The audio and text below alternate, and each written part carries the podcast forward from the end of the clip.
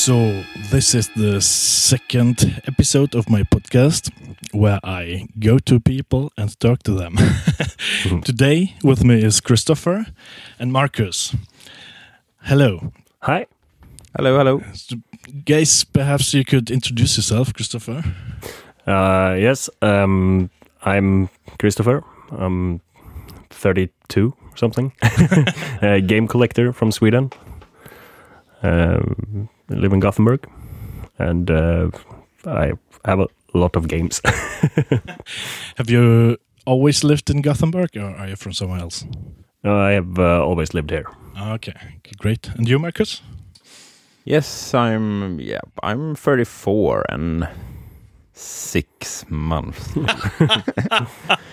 And I'm not grown up here, but I'm from a small village in Småland in Swedish, and I have lived in Göteborg now for 13 years maybe. Okay, cool. And yeah, I'm also I'm an hoarder of a lot of stuff. Not just games. Okay. Oh yeah, by the way, the topic of this podcast is retro games. We will be talking about everything around it. But first, what are you guys working with? I'm working as an IT consultant. Ooh. You know, computers, and then people stop asking questions after they hear that. I guess that's enough. But you and me, we worked at Pelagico before, yep. And you left like half a year ago to do some new stuff. What is it? So in essence, I'm a consultant on Atlassian services like Jira, Confluence, HipChat, Bitbucket, Bamboo, that sort of those applications. What are they for? Sorry? What are they for? The applications? Yes. So Jira is the most well-known, I guess. It's an issue tracker. So these are applications that support software development companies in various ways. So business-to-business stuff? Yeah. Okay. Cool. And you, Marcus? Yes, when I were in school and education. My education is a graphic designer, and I have worked with that for in a professional way for 8 years, and for different advertising agencies. And but after 8 years, I was a little bit tired. Okay. It was pretty the same thing every day for me, and isn't it always? Yeah, maybe. Work is work. Exactly. You go up when you work. Yeah, yeah. But I have for many years I have thought about to start my own business. Oh, okay. And a little dream has always been to have a small shop, or doesn't have to be small, but the shop, a real shop, or a real shop when you can come in as a customer and just hold stuff and buy them and look at them, and not just as many people do today. They click on a website and buy stuff from a web shop. It can be cool too, but I like the feeling when you go into a store and you can feel the atmosphere and really feel the everything. So I think. So do you have a store now? Yeah. Or is it still a dream? Yeah, I have thought about it for many years, as I said, and for 1 year, something I started to plan this shop, and I were looking a lot after a place to have it, and I did find a place, and then I started in December.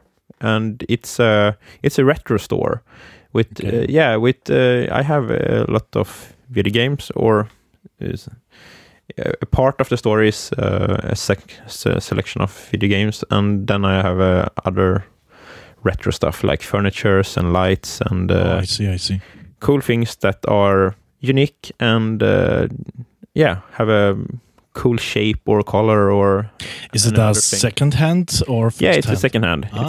So but it's like selected second hand. It's not like a flea market, but it's more I pick up items that I really like myself. Yeah. So that and which have style or stuff. Yeah, exactly. So it can be both video games. It can be a good vinyl record or a cool light or other cool nostalgic things. Yeah. It's really cool, and I'm proud that I have done it now for 6 months, and I can make my living. Oh, that's great. It's hard, it's tough, and I work a lot.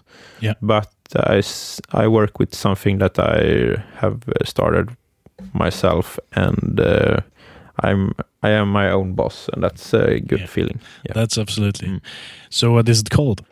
Huh? What is it called? The name is Macapär. Oh yeah.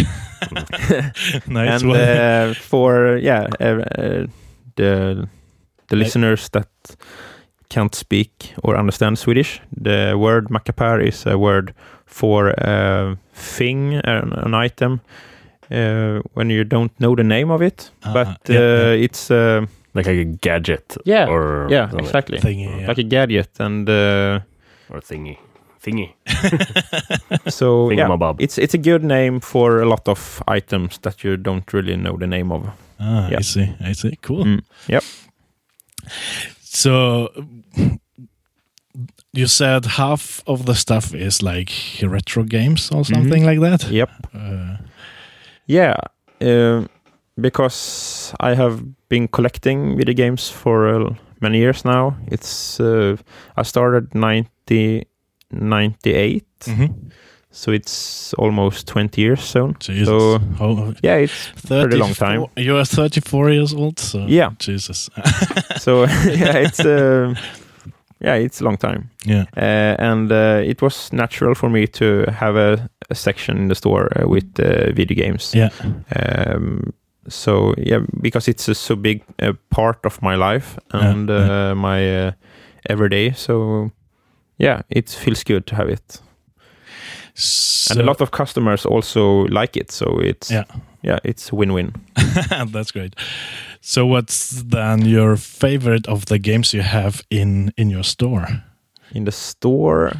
I have to say the Vectrex. Yeah, it's really cool. The Vectrex is a really cool system. It's one of the first home consoles. Okay. It came 1982. It was Milton Bradley that developed it, and it's a game. The console and the TV is built together. It's built in. But it's not an arcade. No, it's not an arcade machine. It's more a home console. Oh, but the reasoning was sort of. Now you can bring your arcade home, so the television set is integrated with a so you actually it's the size of a small television. You put the cartridges in it.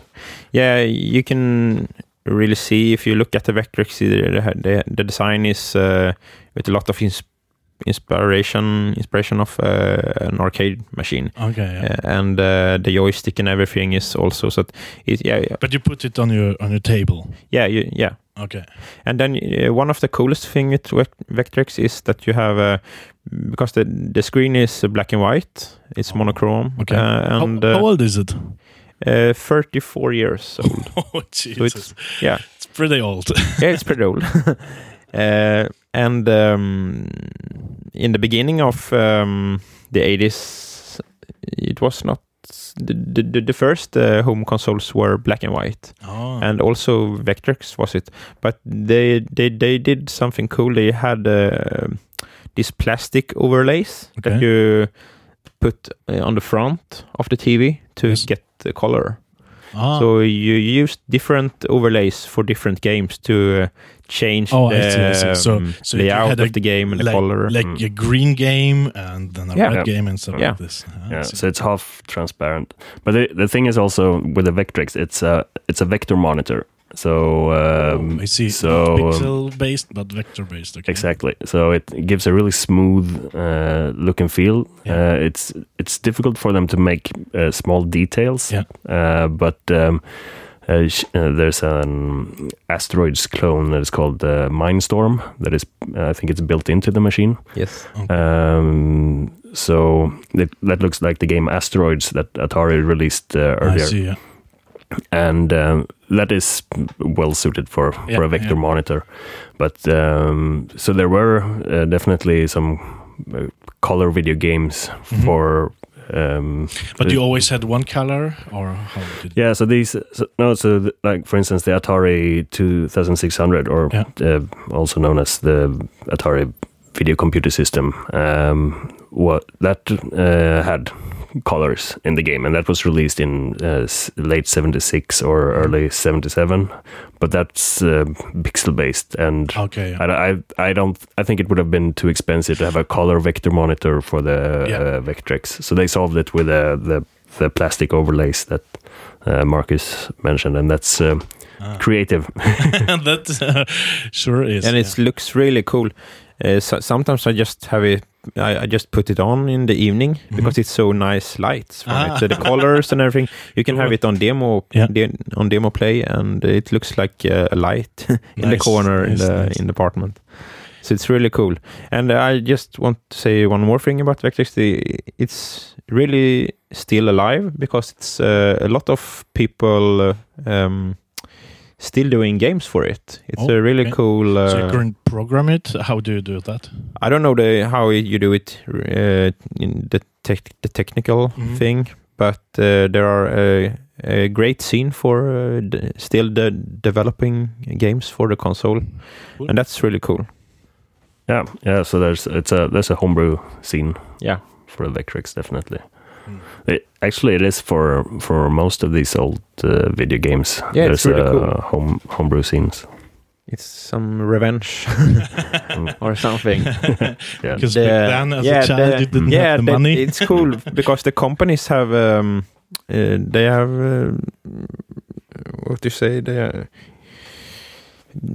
finished making games for a lot of years, and it's a dying scene, but it's so cool that fans and so many people want to keep them alive and doing games for the consoles. Absolutely. For some platforms, you can actually... There are people that make a living of just selling the kits, so you can make your own games. I have one lying around here. It's a flash device for NES cartridges. Just shortly describe how it looks for the listeners. It's a small PCB with three connectors. That's for the Famicom version of the NES. NES that's the Nintendo Entertainment System, their 8-bit console. The Famicom version of it, released in Japan, had 60 pins. And this device, it has inputs for Famicom and NES, that is 72 pins, and also for SNES, the 16-bit console from Nintendo. And then there's a USB contact on the end. That's a new one. So basically, and then you could just... you buy these cartridges that can be flashed using this. Okay. So, and then you take the cartridge and put it into the game. Yeah. Okay, cool. So I mean, these things have been developed by the fans. Yeah. And people make a living of it. So that says something about how big the homebrew scene is, if you can make a living of it. Absolutely, absolutely. So we're sitting here in your home, Christopher, and we're sitting in a special room, kind of, where you have all your stuff which has to do with with the retro games. Or a majority of the stuff. Okay. But just to ask you the same question as Marcus, what's your favorite game here in this room? My favorite in this room is... it's a difficult question, but I'm looking towards an arcade machine here. The Pac-Man original upright arcade machine from 1980. For me, this is it's first of all, it's still a good game. Yeah. It's a game that have aged very well. Yeah. But it's also so iconic for the entire industry. That is true. Basically, everyone knows Pac-Man. So yeah. The Space Invaders arcade, it's also iconic, but it's not as it hasn't aged as well. Mm. The game isn't as fun as Pac-Man, so I would say Pac-Man. And it's a full arcade, so it's, do you pay yourself or how do you play it?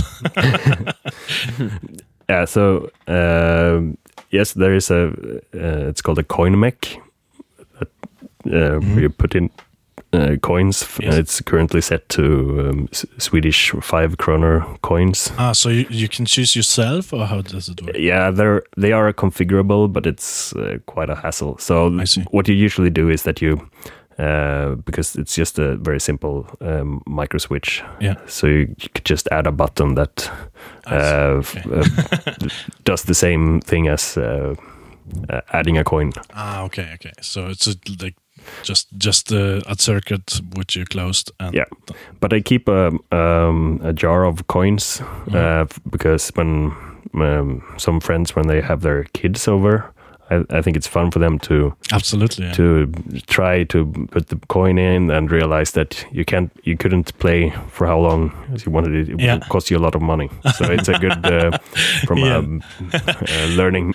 Absolutely, because today the kids just press the button on the iPhone or the iPad and then can play as much as you want. Yeah, I mean, compared to some modern games where it's very almost difficult to die, or they're very you're being excused all the time, because if you die you get to start over at the exact same point, and you can just continue here. You there were no possibility of saving your progress or anything. You just add more coins. I remember when I had my Amiga, when I was like 10 or something, I wasn't able to play through any of those games because they were so hard, and you always started at the beginning, so there was no save or nothing. Mm-hmm. And it was so frustrating, but still super, super much fun. Yeah. So let's talk about the history of those video games. Do you guys know when the first game or computer game has been developed? So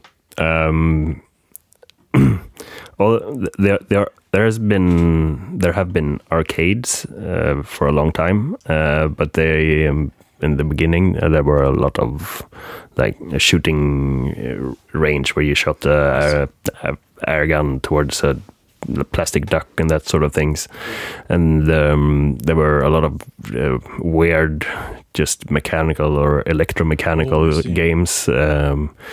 Pinball games started out like that in I don't know when, but 50s maybe.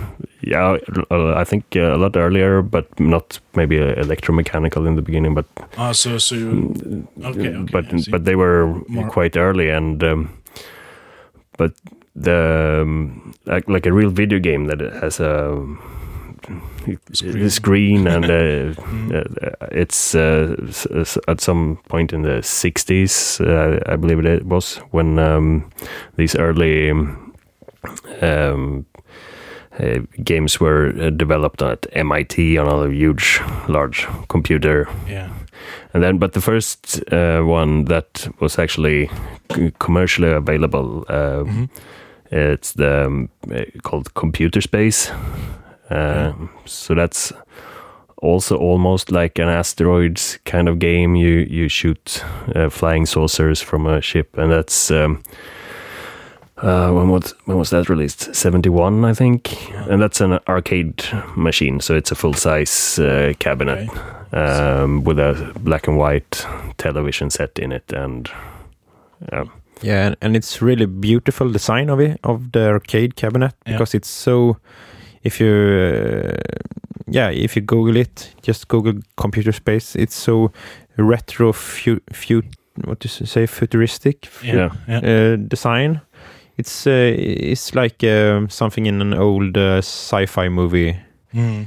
It's really a cool design of the cabinet. So were those first video games only arcade, or how did it work? What kind of games are... It didn't take that long for the home consoles to arrive. I mean, this was in late 71, I think. Sorry if I'm getting the facts wrong here.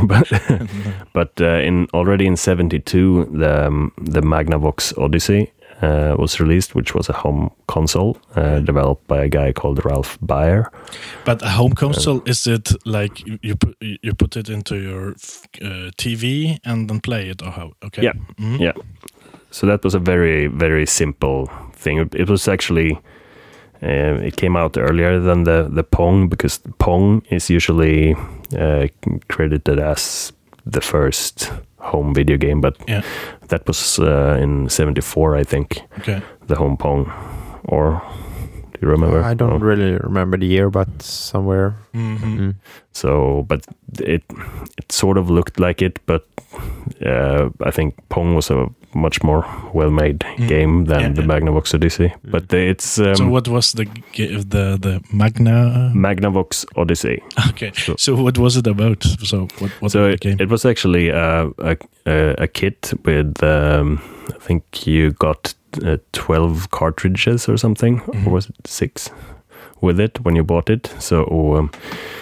One was games. Tennis, one was hockey, one was, but they all almost looked the same. And again, it actually used the same idea as the Vectrex. It had these plastic overlays that you put, you taped them onto your television screen, and you got the different.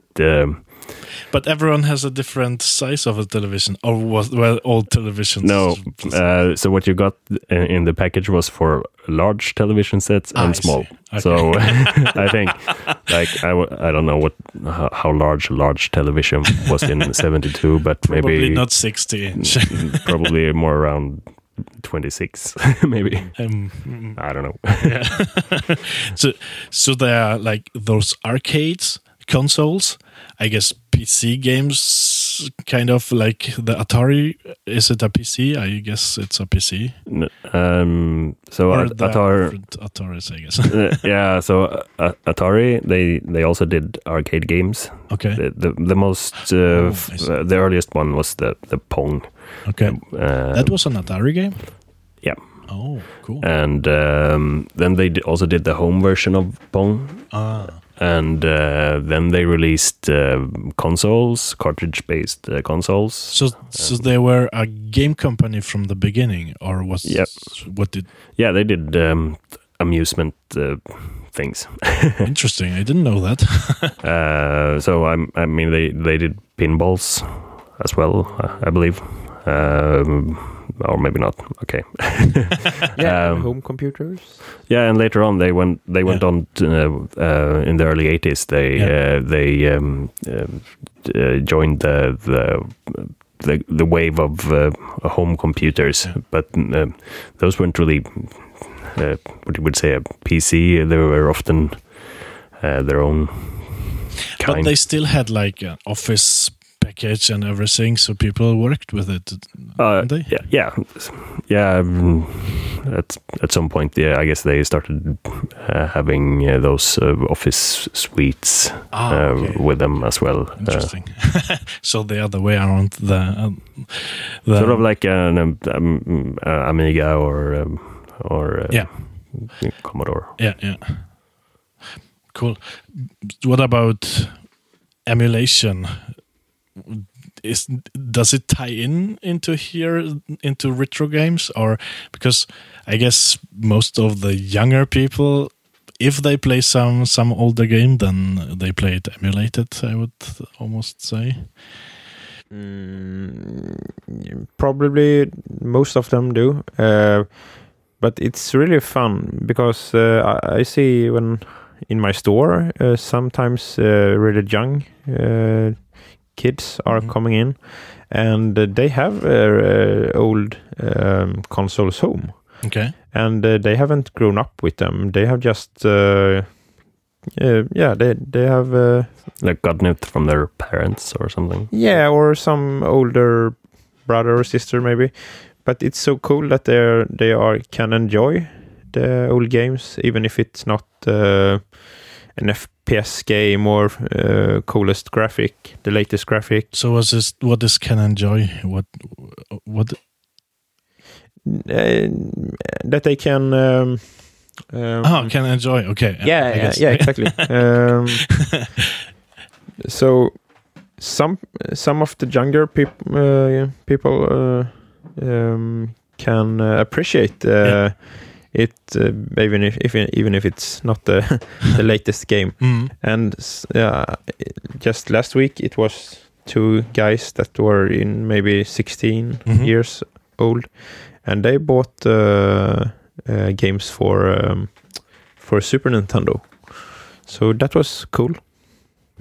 Okay, but I guess so. The question on emulation, there's, of course, it's not only like a way of playing games without paying for them. You can also use Virtual Console on Wii or other channels where you can actually buy old retro games and play them emulated. So you buy those retro games like from are those new games or are those like second-hand used games? For instance, the Wii, Nintendo Wii, it has a virtual console concept. So you can you can pay for them online and then play them on your Wii. You still pay like Nintendo for the games, so Nintendo still makes money. Okay, yeah. I see. But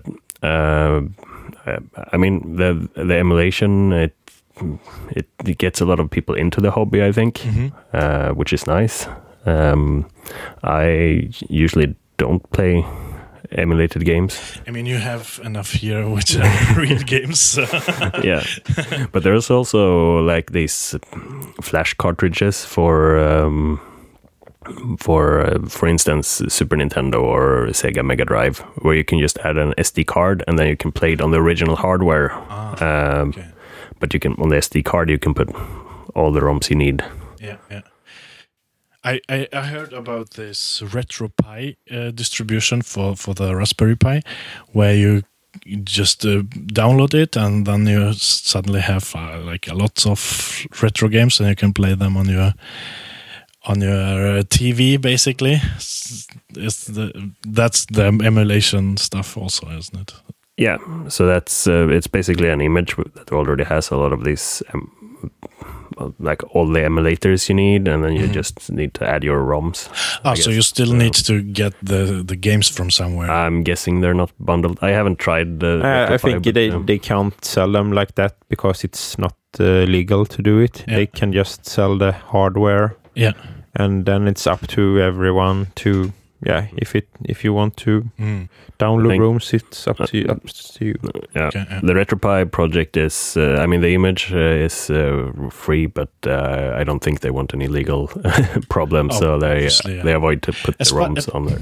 One of our colleagues, Oscar, has made this RetroPie game console at home, and he somehow told me that it was something like he has like a shared folder on his computer where this RetroPie downloads the games from it, and then you can have like a menu with all the games, and then you can just play one of those games. Yeah, but can you buy those old games? If you, for example, whatever Pac-Man, I don't think you can buy the original game, just like the software, because it was more.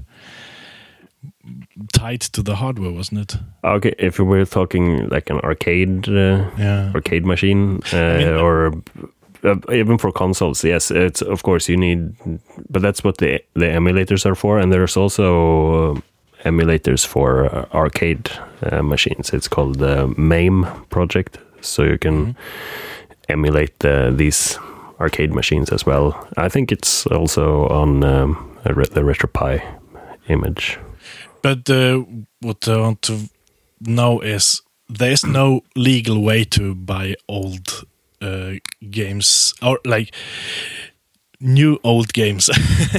you either can buy them used or you can't, isn't it? There are some compilations or you can buy, like on PS3 they have an arcade collection you can buy. It's like, I don't know, 30, 40, 50 classic arcade games. Okay. On or they also have the Mega Drive collection. Then you can play a lot of Mega Drive classic. I see. So when the company is still around, they try to... Some of them do like that, so you can enjoy the old games still. And yeah.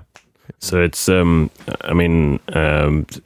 yes, they still want to be able to make money from the games if they want to in the future. So there's usually, the copyrights and everything still apply, but they're not chasing down individual homebrew or reproduction people. But the copyright basically, like in music, like when the person who did it and plus 100 dies in plus 100 years or something. Not sure actually. Okay. I guess we'll see. No, but I mean the fact that you can buy these compilations that Marcus mentioned, or the fact that you can download for your Wii or digitally, or this what's it called, good old games. Like that indicates like the they're still making money from the old and they want to make it possible to. Yeah. But of course there are games that have been released as well, abandoned or whatever you would call it. Do they port older games to newer consoles still, or is it like it's not done, or is it more like the emulation with the Wii, what they are doing? I think I don't know how that's implemented, but I'm guessing that's just a set of emulators as well. Just I guess so. Yeah. Okay. Yeah. Cool. But they also make, for instance, a couple of years ago, they released Mega Man 9 and 10, was it? That were released. They were created in modern time. They were created just a couple of years ago, but they were made to look exactly like the old games for the Nintendo. Yeah, and I think they released also DuckTales. In some way, that DuckTales, the gold cart. Yeah, they. I don't know how. What I think there was some competition where you could win. It was just like a lotto, or what do you say? Lottery. A lottery when you. There were like 10,000 copies maybe or something. And they have been really rare now and expensive on the collector scene, and I have heard about values of it, the prices are really high, and on eBay they can go really high. Okay, cool. So I was born in Poland during the communist era, so we didn't have that much access to like computer games and stuff. And even when I moved to Germany when I was 10 years old, it was, people had like a Commodore or an Amiga, but it seems like since I moved to Sweden, a lot more people talk about games and then in any of those other countries. So why is it? Thank you, Uwe Bergsten. No, it depends on what people you're around. Maybe no, I guess so. No, but we actually the Swedish distributor of Nintendo games. It's called Bergsala. It's a company outside of Kungsbacka. Mm-hmm. Maybe you've seen it when you go home. The big Mario statue. Exactly. Yeah. So they were responsible for marketing and distributing Nintendo games. They started out in the late 70s, but there were no Nintendo games by then. But when they started distributing Nintendo stuff in early 80s, and they did a really good job. They set up a club where kids could join, and they would get a newsletter, and they would get their Nintendo club card, and they really built up a community, and they that grew quite big. So there were 100,000 members plus in that, Jesus. I believe. Do you know how many members there were? Not actually. It was a lot of people. When you talk to other in the same age, almost everyone had that member card. Mm-hmm. So yeah, I think it was a lot of members, and it was a cool community.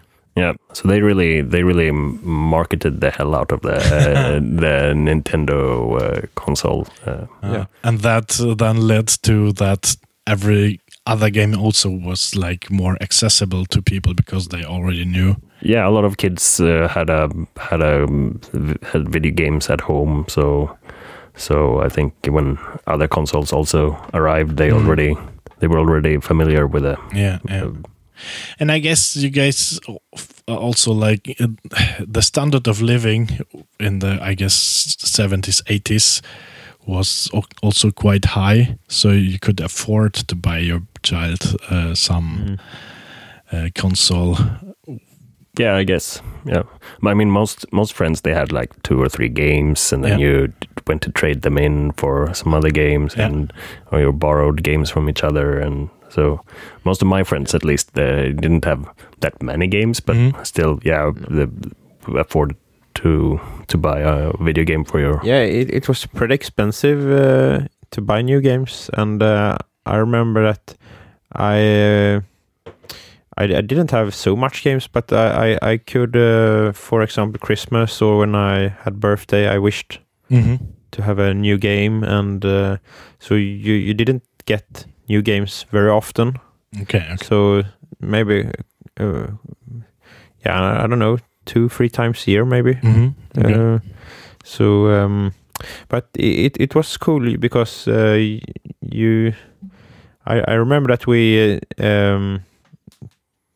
traded games, or we hired games between each other, friends. Mm-hmm. You could just go home to a friend and trade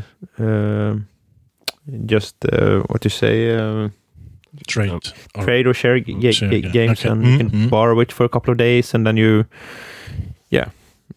I see. And there was also the concept of rental gaming. Rental games here, so you could go to the you would have rented a movie. You could also at the same place rent a game or even a console. So that was a start for many kids, that they eventually convinced their parents to let them rent this console. Yeah. And I guess that if you wanted a newer console and you couldn't afford it, then you could at least play it for a couple of days or something. Yeah, exactly. Yeah. So in other countries, so I was in Japan, and their video games seemed also quite big. Do you know about other countries, how like US? Or I don't know.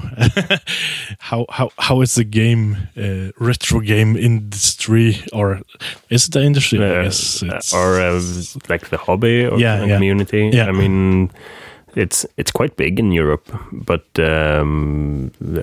in Japan it's definitely there are so many stores, and there are in Akihabara, for instance, there is there are still plenty of arcades where you can go and play the old games.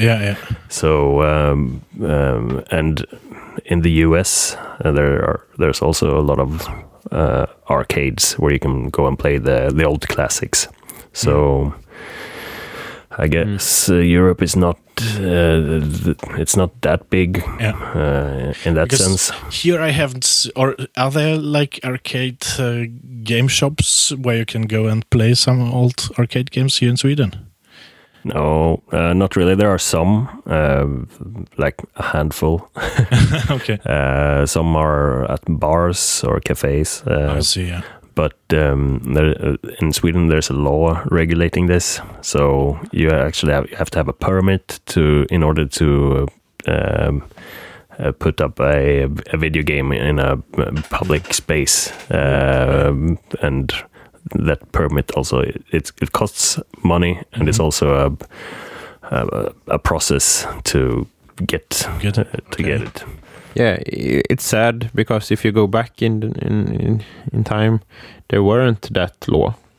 Oh. Then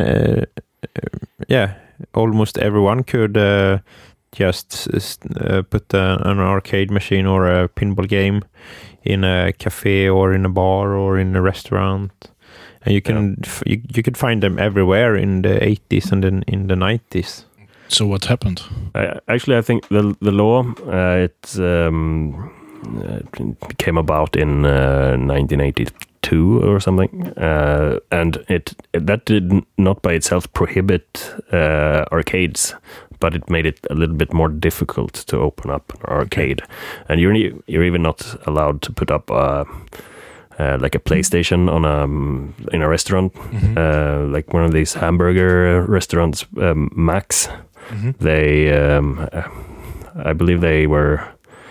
Someone reported them for having an Xbox in the kids' corner of the restaurant because they did not have a permit to have it. So it's silly. But is there law for something else actually, and it just got tangled into? So when they constructed the law, the reasoning behind it was that games kept kids from doing better stuff like playing soccer or whatever, and the arcades, they were suspicious environments that weren't good for kids, so they tried to regulate it. Yeah, exactly. Sweaty, dark, loud. Nerd cave. Yeah, exactly. Yeah, probably a lot of drugs and rock and roll and other things. Yeah. So that's the reasoning. But I mean, the law is still the same. The law is from 1982, which is, it's a ridiculous law. I'm not saying anything for or against one-armed bandits and that kind of machines, but but these aren't in the eyes of the law. They are not considered to be the same. No. So this is actually another. The video games and also pinball machines, they have their own definition and own section, so it could quite easily just be removed in my opinion. But so is someone trying to work or lobby for that, or? Yes, I myself. Oh, okay. For instance, but no, there's a couple of people lobbying for that, and we hope that there will be a change soon, because it's ridiculous. Yeah, it kinda is. But does it look good, or are you still far away from? So it's up for debate on a government level. Mm-hmm. And one proposal is that they you still have to apply, but that it should not cost as much money. I see. Yeah. But that's still ridiculous. I mean, you shouldn't even have to apply. Everybody has a much more powerful device in their pocket to play games. So yeah, and that doesn't get kids for to do drugs, exactly. Rock and roll, I mean, premarital sex. I guess back then people said, yeah, if you're on the internet like 2 hours a day, then you're addicted to the internet. Today, everybody is on the internet 24 hours, and it's gotten normal. So I guess that's this kind of the same thing. We see that it doesn't affect as much as we thought it would. So yeah, I think you're right. Yeah. I see you have a lot of stuff here, like condensators and your cables and stuff. So I guess you're repairing those old games also. Yes, for me, it's one big part of the hobby is to just modify or either modify working stuff or repairing non-working stuff. Okay, so but is it only for you, or is it like for many people a big part of the fun? I think there's a lot of people that enjoy that. For me, I enjoy that almost as much as playing the games. I think I spend more time trying to fix the games than actually playing them. How about you? I'm not interested at all of the repairing the things because I haven't got the skills or the interest. For me, is if I should compare it to something, it's I really like.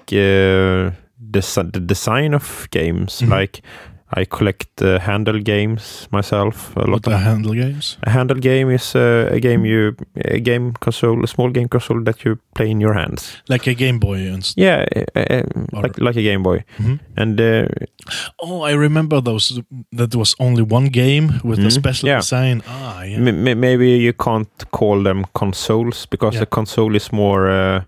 A machine where you can switch cartridges and different games. These handled, often LCD games, are more, with a built-in game is more. Yeah, it's a handled game. I would say. Totally forgot about them. But they are still really cool. Yeah. I like them because of the different design of them and the colors, and there are so many. Nice games, so now I remember vividly I was playing this one game for like hours every day and I think it was just like this LCD display had like 4 different it could move exactly and that was it, and it will do bleep, they bleep, were pretty bleep, simple bleep, bleep. But pretty fun too absolutely I think a lot of people have played like Donkey Kong on Nintendo's Game & Watch games. There were some different sorts of them. It was like a widescreen Donkey Kong Junior game that was just one screen, and there were a multi-screen game called Donkey Kong, and it was also Donkey Kong 2. And they made like almost 60 different Game & Watch games. Nintendo. Yeah, Nintendo. And there were a lot of other companies making also LCD handle games, usually like clones. They are not really clones, but of course they took inspiration from Nintendo and did their own game and released them. Like Bandai did it, and another company called Gakken, and there was a lot of them making their own. Would you say that those games have aged well? They are more they are pretty still fun to play. Like I can enjoy to sit and play Donkey Kong or Zelda or some of the Game & Watch games, but for me it's more collecting them and of nostalgic reasons. I guess they were also obviously much cheaper than a console where you could play different games. They were cheaper to buy in the 80s than a cartridge game. Like a new a Super Nintendo game could cost 800 crowns, and the Game Watch games, they cost like between 150 to 300 crowns. Okay. Yeah, so they were cheaper. Yeah. Cool. Also, you could bring them to school. Playing during the break. Yeah. Everyone. A lot of people did that, and you could put alarm in it. Okay. Yeah, so it did actually work as a watch. Yeah, you can have it. Nice. As a watch. Yeah. But I still would like to go back to the repairing stuff just shortly. So what is it you like about it? Because I guess those games are easier to understand than like new computers, which are just like really small and you can't basically do anything with it. Is it that, or what is it? The thrill is to get something working that hasn't been working for a long time. Okay, so you find something like secondhand somewhere. Someone tells you, "Yeah, I have this thing and it doesn't work. Do you want it?" And then you go there and buy it, or what? I mean I buy working stuff too, mm-hmm. but if there's something that I can get a little bit cheaper and I can make a project out of it, mm-hmm. then I really enjoy that. Behind me here, I have a couple of boxes full of arcade PCBs. What are PCBs? Arcade PCBs. So they're actually, well, I can't show the listeners anyway, but like really big PCBs. That's only one game. Okay. On them. So it's like a card where the game is physically on it, or what? Yes. So okay. For instance, here. So it looks like 20 Raspberry Pis together.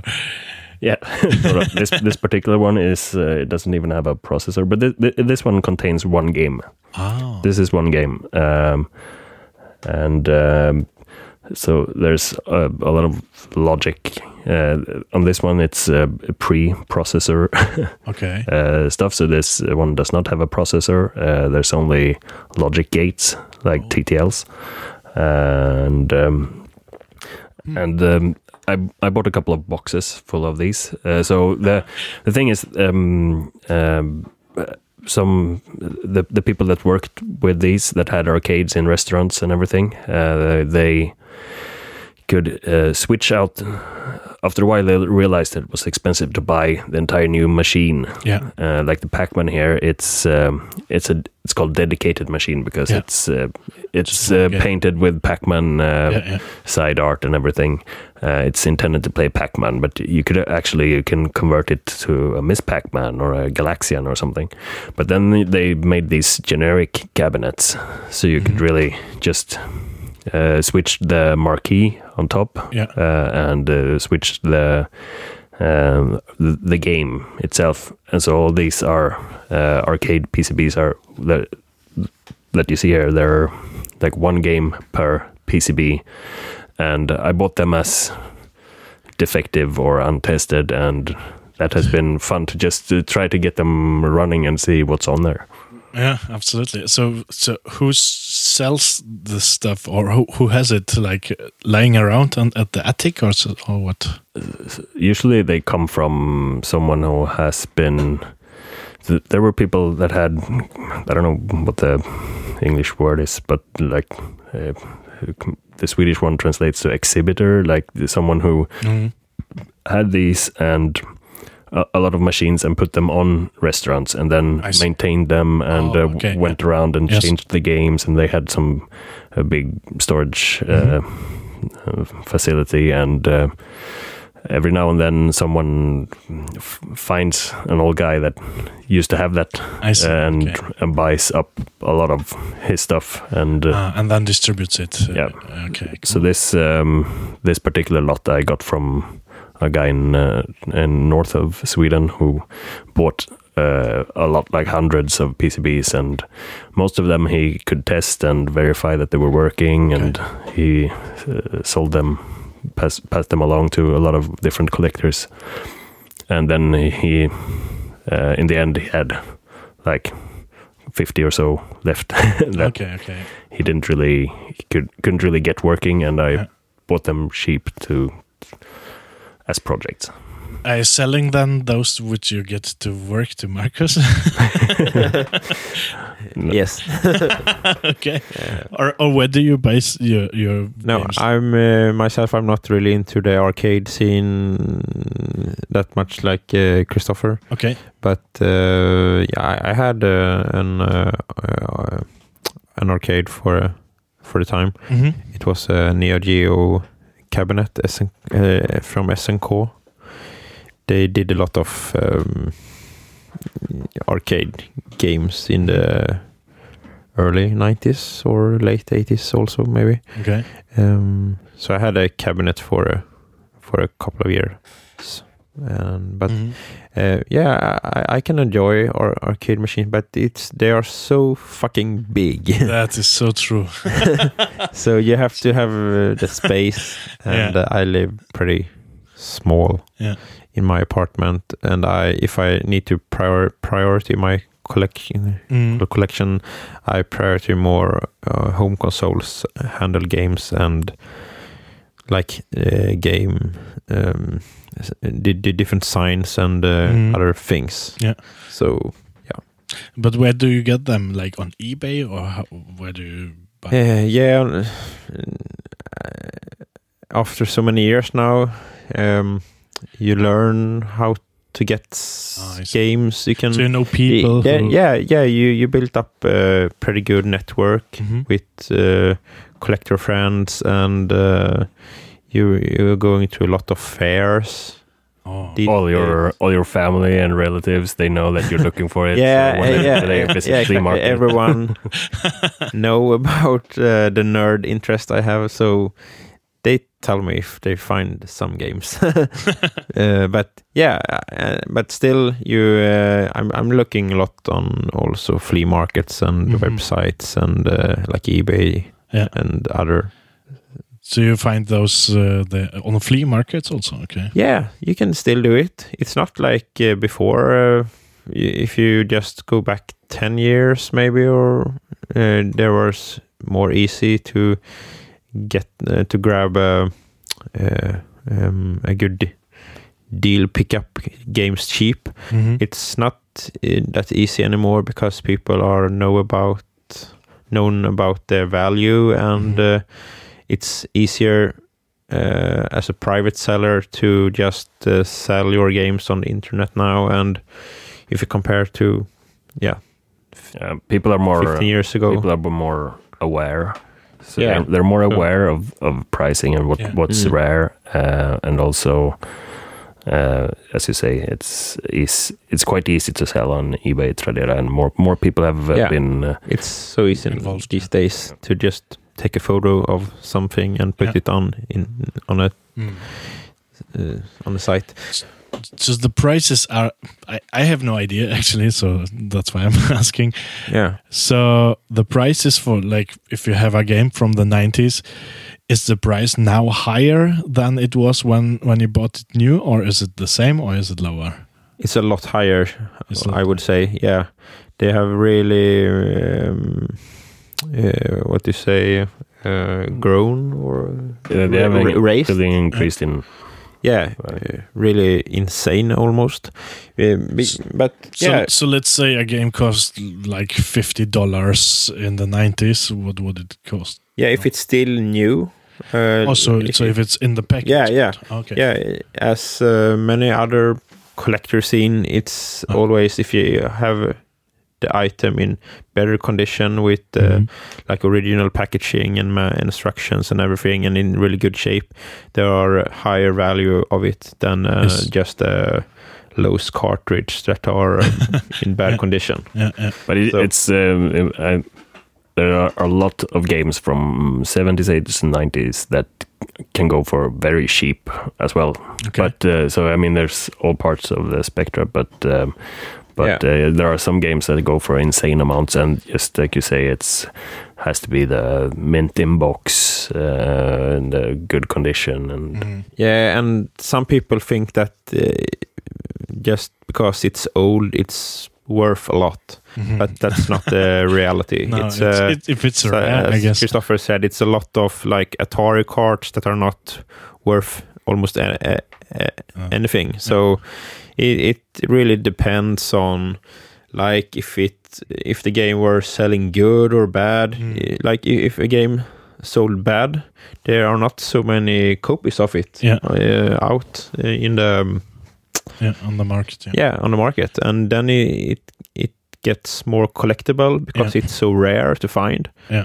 And it could be a really shit game, and it's still worth a lot of money because it's so few copies of it out. Yeah. So, one good example of that is the game stadium events for the Nintendo Entertainment System. It's a sports game that was later released with a different title screen by a different company. So they re-released it, and the other release isn't worth almost anything, and the first release, which is basically only another version of the same game, goes for insane amounts. And but I mean, if you say insane amounts, is it like $1,000, $1 million, or what is it?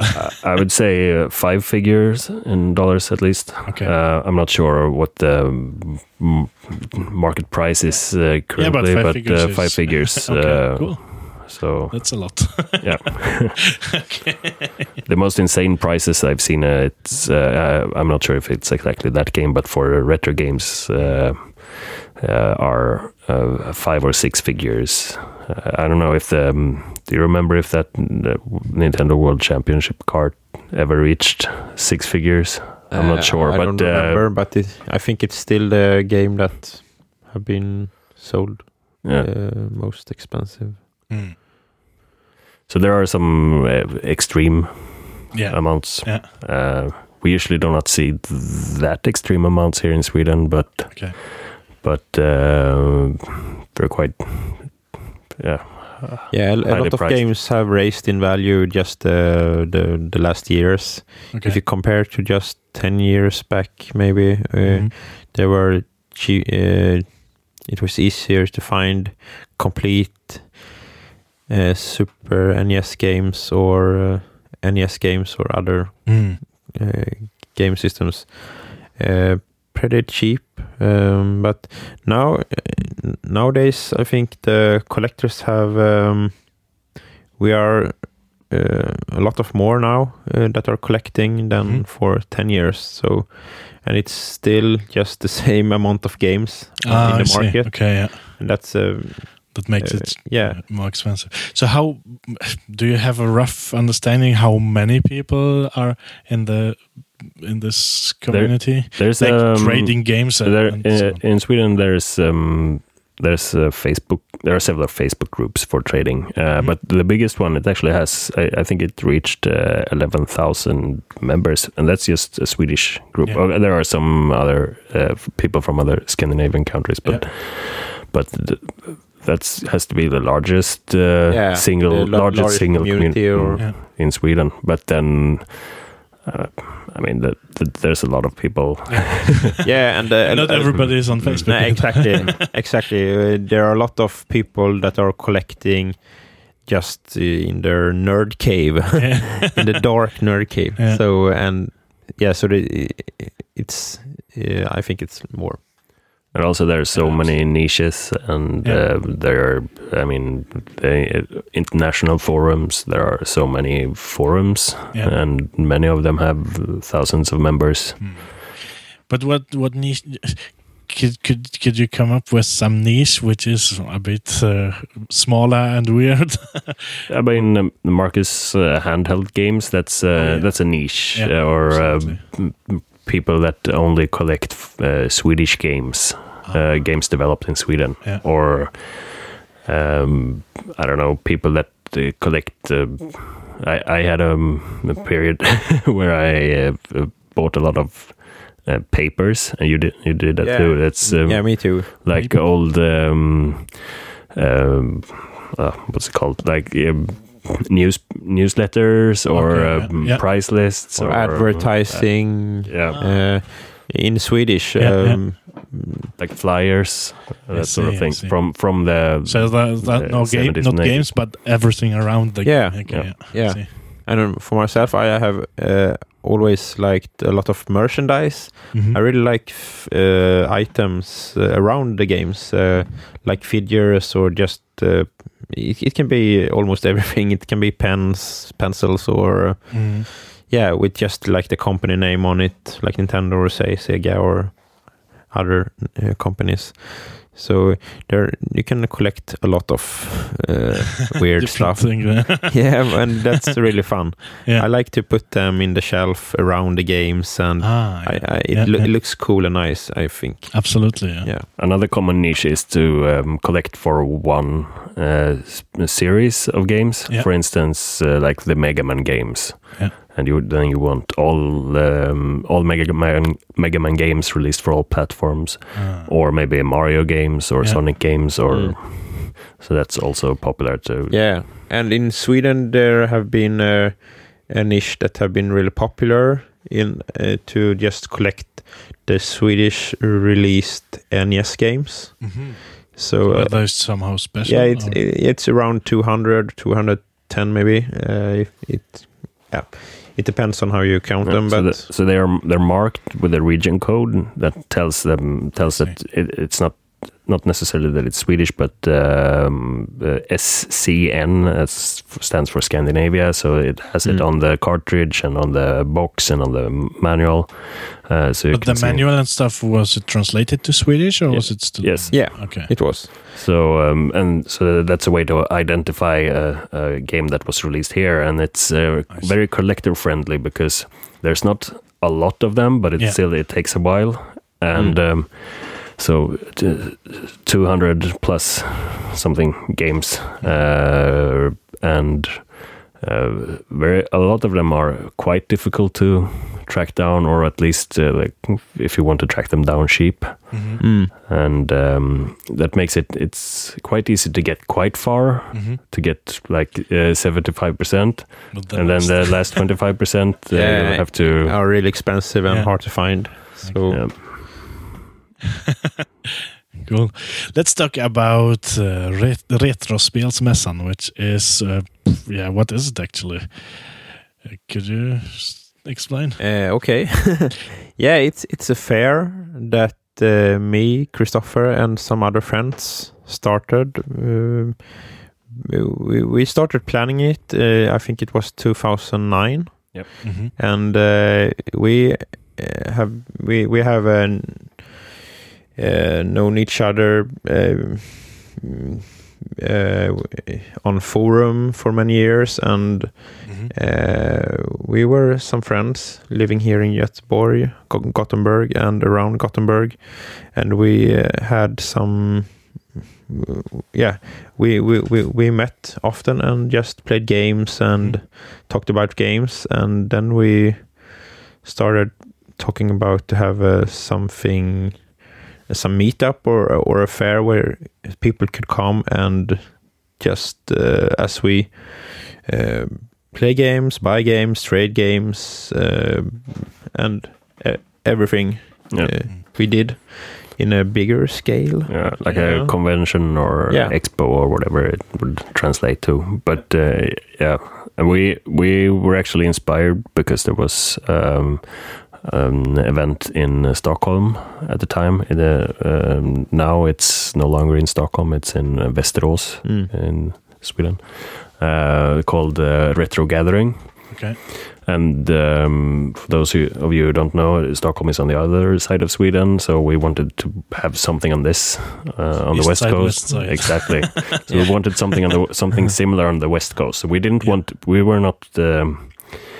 were not copying them in that sense. We wanted to be a complement to that. Yeah, so they were on the fall, and we wanted to have something in the spring on the other side of Sweden. So there would be, And it's gotten quite big, as far as I understand. Yeah, we hadn't the thoughts about that in the beginning. We just wanted to get started and to do something.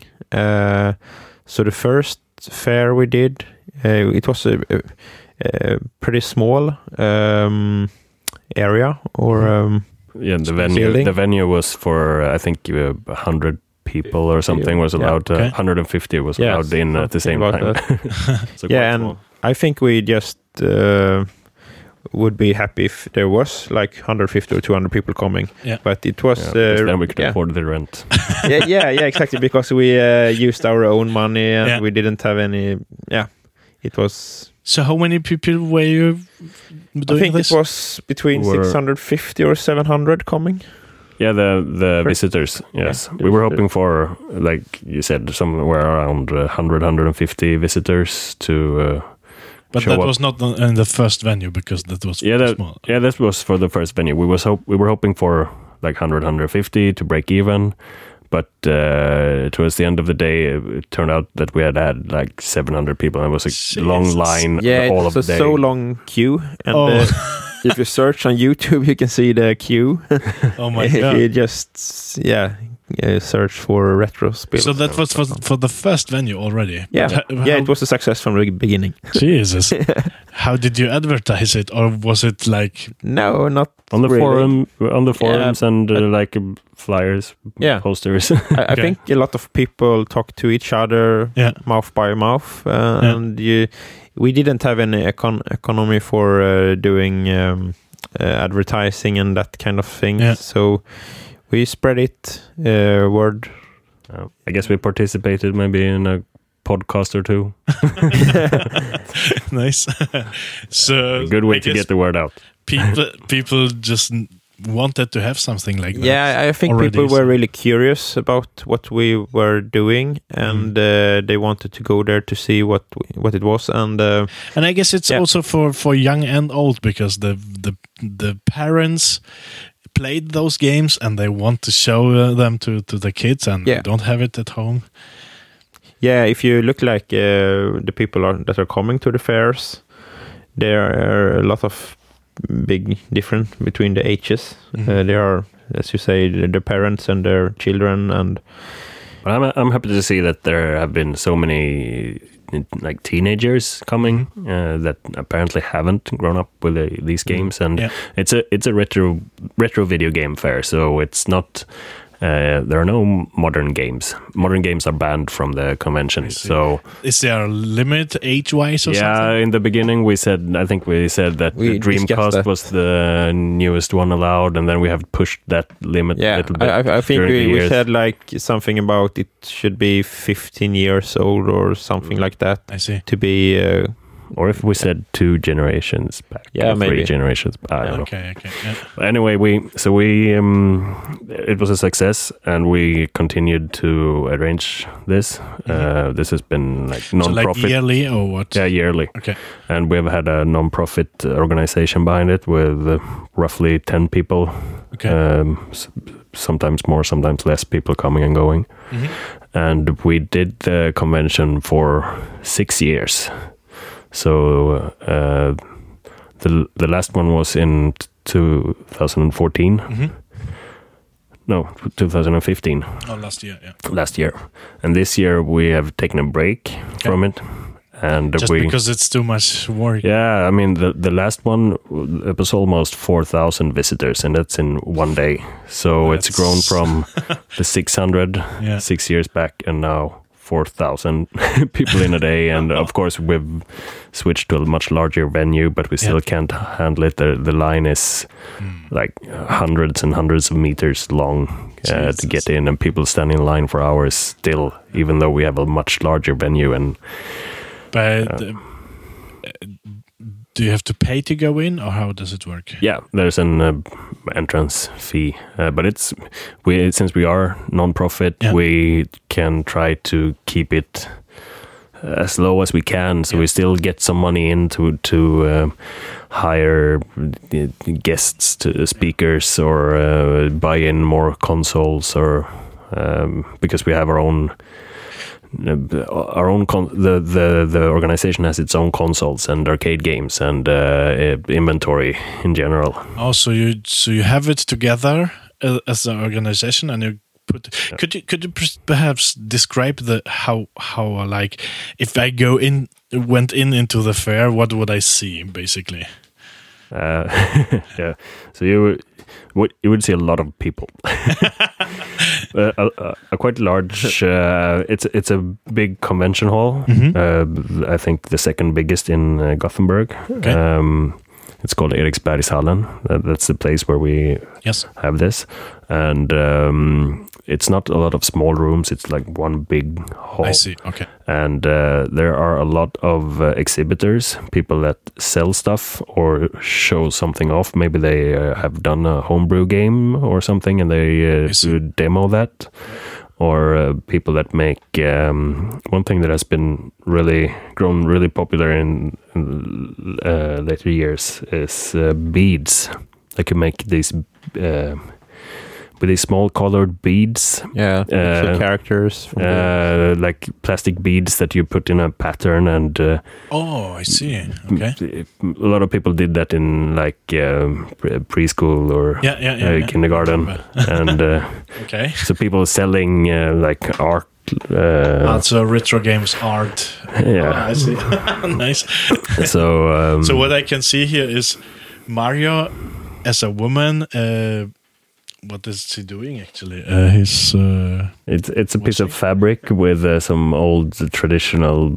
I don't know. The setting here is it's four ladies that are doing laundry or something, someone attached Mario's head to all of the the bodies. Nice. Interesting. So there's a lot of exhibitors. Yeah, and then there's the an area where you compete, where we have competitions like Swedish championships of Super Mario Bros. Oh, so you play the game or what? Yeah, so people can compete, and it's like a huge. We have it on a big projector screen, and when the final is. It's actually the crowd is huge just to watch the finals. It's like esports, on a really big screen. And we had like private collections showing up and speed runs. Yep, and quite a big demo room where you could try out all of our consoles and. Arcade games and pinballs. So everything is actually working, and you can try it. Yeah. Ah, I see. And those traders who trade or sell stuff, are they also selling like those arcade stuff and so on, or is it more like TV sets, games, or? The arcade stuff is not that common. We've had a couple of sellers that. Have sold arcade games or parts, but usually the most popular games are the Nintendo games, definitely. I see. Yeah, but also merchandise like iPhone cases with the retro new stuff, but with retro touch under. I see. Yeah, and yeah. Yeah, and we've had speakers. Guest speakers that have talked about something. So like a keynote style. We had the voice of Mario. It's a guy from San Francisco, I think. He made the voice of Mario. Said, it's me, Mario. Exactly. Okay. Cool. He did the voice for Mario 64, and he has been doing the voice for all the Mario games since then, I think. Okay. So it's we flew him over, and he talked, and then he was sitting at the table and signing games with his autograph. Very cool. Charles, his name is Charles Martinet. Okay. I think he does some games for some voices for Skyrim too. Okay. Is he like Italian American? I think that was just a voice he made. I'm not sure. No, I think he's just American, but he did the voice good enough, I guess. Nice. So I don't know if you already know if you will start this again, or is it like just pausing for now? Officially, we haven't. What we have stated officially is that we will not make a decision yet, because we wanted to take this year off and really, because we were quite tired, and we didn't want to make a decision too early. And when we were tired, we wanted to recharge our batteries, and we are still doing that. So there is no. decision yet, but so there's still hope. Yeah, I think something at least will happen during the spring in Gothenburg next year. Cool. Very cool. Very cool. So if some listener wants to go into this whole retro game thing, where would you say they should start? There are a lot of forums or communities. Could you name some? Yeah, we have some big here in Sweden. Some of the biggest are a Nintendo community called sndb.se. Mm-hmm. The community have been... it's been around for... 10 years? Yeah, at least. I think, the 10-year anniversary was a year back or so. Yeah, that is celebrated. But that's a good community with a lot of people knowing everything. Mostly in Swedish, though. So if you're into Nintendo games, I would recommend nintendoage.com. That's the biggest international forum.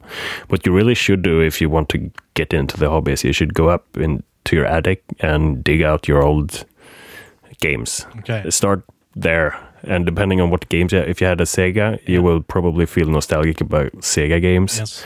So then there's the daughter site of Nintendo Age, which is called Sega Age. But start by digging out your old... Yeah, stuff. Or maybe write a list. If you have sold them, you can write a list of the games you had when you were growing up, and maybe buy them back and maybe see if you get the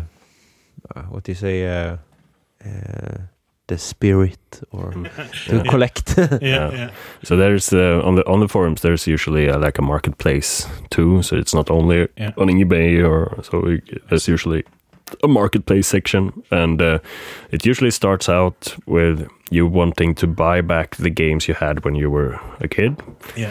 And once you have them, you start wanting the games that you wanted as a kid but never got. Yeah. And then it just continues. And then it's just a slippery slope down. Yeah. Yeah. Yeah.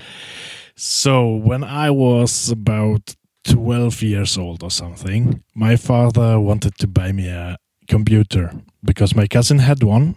He had an Amiga 500. So I asked him, will you help me setting it up and showing me how this stuff works? And he's sure, if it's the same computer, then no problem. If it's something different, then I probably won't be able to show you. So we went to the store, and the salesman showed us around, and he showed us the new version of the Amiga 500, the Amiga 500 Plus, which was apparently much better, and it had more stuff in it. So my father was sold immediately. So, and he and the salesman tried to convince me this is the computer you really want to have. So, and I said, yeah, but it's not the same as my cousin has. He has an Amiga 500, and this is our Amiga 500 Plus. Yeah, but it has much more stuff in it, so you really want this one. And I told my father, either we buy the same one as my cousin has, or we don't buy anything because I won't be able to use it, so it's wasted money. It sounds like a very mature thing to say. How old were you? 12. So basically, I convinced them that I really need this Amiga 500 and I don't need this 500 Plus. So we bought it. And then I started reading those magazines. Back then, you wouldn't get online and read about stuff. You would buy like an Amiga magazine or a PC magazine. So in Germany, they had this Amiga. The magazine was called Amiga, and then you could you got a diskette with some freeware stuff, and you could read about games and and stuff. The licensing model, I believe, was shareware. Shareware, yeah. Exactly. So I started reading up on the hardware and what's all about. What is this 500 plus thingy? And then I realized I had made a huge mistake because, yeah, obviously the 500 plus had already doubled the RAM, and you've been able to double that also. So you got 2 megabytes of RAM, and on my Amiga 500 Plus, I only could have 1 megabyte full. But could you get some help from your cousin? I could, but that. Okay.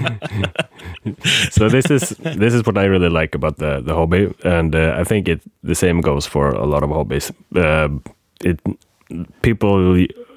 Most people have has some relationship to games, and it might sound a bit nerdy to collect video games, but when I have people that are not gaming enthusiasts at all, they can come into the room and they're like, wow, oh, do you have that game? I had that when I was a little kid. And then they go on and they're becoming all nostalgic and everything. So, do you remember your first console? Yeah, I think so. I was 6 or 7 years old, and it was soon my birthday, and I had wished just one thing. It was, I wanted a Nintendo and nothing else. And... the day came, and it was really early in the morning, and my family showed up in the room, and they sang happy birthday to you, and there was a cake with lights and everything, and a really big package. So I really hoped, I hold my thumbs, and I really hoped that it should be a Nintendo. Mm-hmm. And I wrapped it up so fast, and it was a Nintendo. So I was so happy, and it was like this video on YouTube when the Nintendo 64 guy and his sister that are getting a Nintendo 64 and it is Christmas, and yeah, they are so insanely happy, and it was you. Yeah, not really that much, but almost. And it was just a normal day, and I were going to school, and I couldn't think of anything else about but that Nintendo that day. So I just wanted to go home, bicycle home, and just to start plug it in and play. So that was my first. Yeah. If you don't know about the YouTube clip that Marcus refers to here, it's the Nintendo 64 kid or something. It's a kid that goes insane when he opens his Christmas present, and it contains a Nintendo 64. And yeah, it's like, really. It's really fun. You have to see it. So we are coming to an end, but I want to hear your story also, Christopher. So a lot of my friends had a Nintendo, of course, and some had Sega. Here at home, we had a PC, a 386, and my dad made sure that there were some games on it, so we used to play it. But I still wanted a console. So when was it? Beginning of the 90s, something? Yeah, really early 90s. So one of my best friends, he had a Sega Master System, the 8-bit console from Sega. So it's from the same era as the Nintendo Entertainment System. Yeah. And one of my best friends had one of those, and so I wanted one. Similarly to my story. Yes. And we went to the store a couple of months before Christmas, and I had saved up, and I think there was a deal with my parents, something like, so you can get the console for Christmas, but if you save up for half of it, we will get the other half, something like that. But we went to the store, and I saw this there. I think it was a discount even, so I could actually afford the Sega Master System, and I wanted to buy it, and my mom said, but there's this new console coming up, this sequel to this console. Don't you want that instead? Wait just a couple of more months and you will get a... Yeah. That was the Sega Mega Drive, of course. Yeah. So, and I said, no, my friend has this that I wanted. And so I bought it and I was really happy with it. Up until Christmas, when my friend called and said that he had gotten the Mega Drive for Christmas. Oh, no. Jesus. But yeah, I was happy with my Master System anyway, and I played it a lot, and it has a lot of good games, and I still have it actually. Do you play it sometimes, or? It's a little bit hard to dig out, but it's up there. But it's among the consoles that I enjoy picking up and playing a little bit. Okay. So yeah, I'm happy with my choice. It's cool that you had Sega, because almost everyone had Nintendo when they were growing up. So it was a lot of Nintendo. Yeah. But I think I reasoned a bit mature, just like you, Richard. Like, if I wanted to play Nintendo, a lot of friends had it already, so I could go to their place. But I still wanted to. I had some friends that had Sega, so and my best friends, so we could exchange games and. I actually, when I was 12. It never crossed my mind that you could buy games for the Amiga, because everyone was just copying. And I thought that was how you get games. Okay. My dad was actually, he didn't really like we had some shareware games, but he liked to install the actual games. I would wish for PC games for some of my birthdays. So I see. Okay. Yeah. But yeah. Okay, great. That was super fun, actually. Yeah. Thank you for joining me, and thank you. Yeah, it was fun. I hope we'll see each other on the next Retrospelsmässan. Yeah. Yes, and of course, international retro game collectors or just enthusiasts are, of course, welcome. But no date has been set, and no decision has been made yet. Okay, thanks. Bye. Thank you. Bye-bye. Thanks. Bye.